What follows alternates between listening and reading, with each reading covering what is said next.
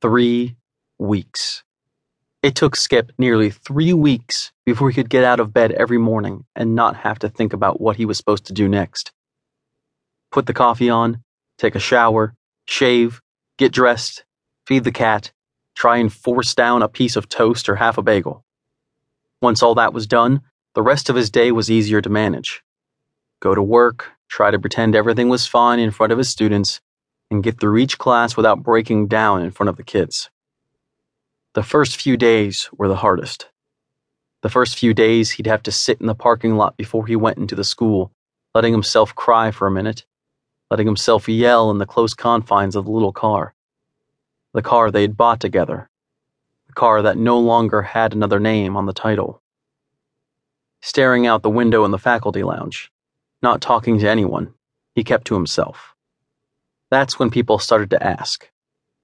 He nearly laughed when his colleagues asked him, very gently, with concern written all over their faces, if there had been a death in the family. He told them, in a manner of speaking, he couldn't think of what else to say. He couldn't bring himself to tell anyone. Moving from day to day like that was easier than he would have thought.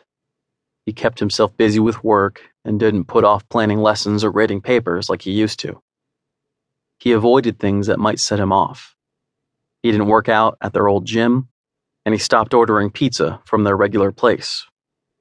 The first time he tried, the owner answered, and when she asked if Skip wanted their usual, he just hung up the phone.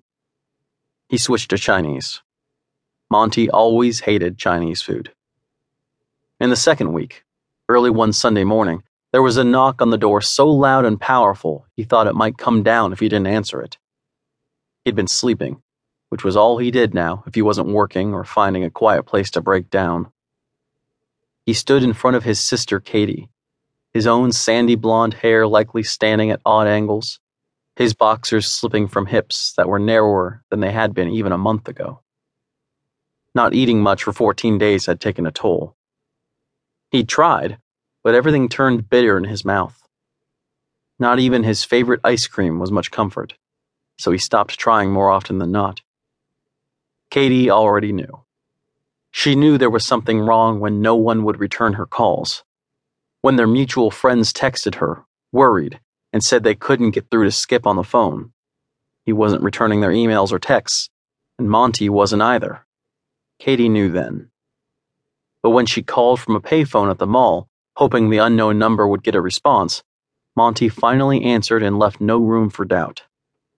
It was in the silence when she asked if Skip was there and heard the sound of another man's voice in the background. She hung up the phone and left for her brother's apartment across town. She didn't say anything at first, only looked at him for a beat and then went to the bathroom. One toothbrush, one razor. No herbal shampoo. No face cream. Brushing past him, she went to the bedroom. Half the clothes were missing. Only one laptop. Socks all over the floor. Cat, if you're looking for something, I might be able to help.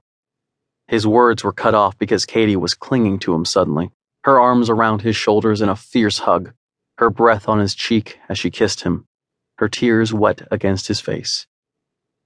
I'm so sorry, she whispered. Skip finally tightened his arms around her small waist and pulled her close. Me too, he sighed heavily. And it was true. He was sorry. He was sorry it happened at all. Sorry he couldn't fix things. Sorry it was over.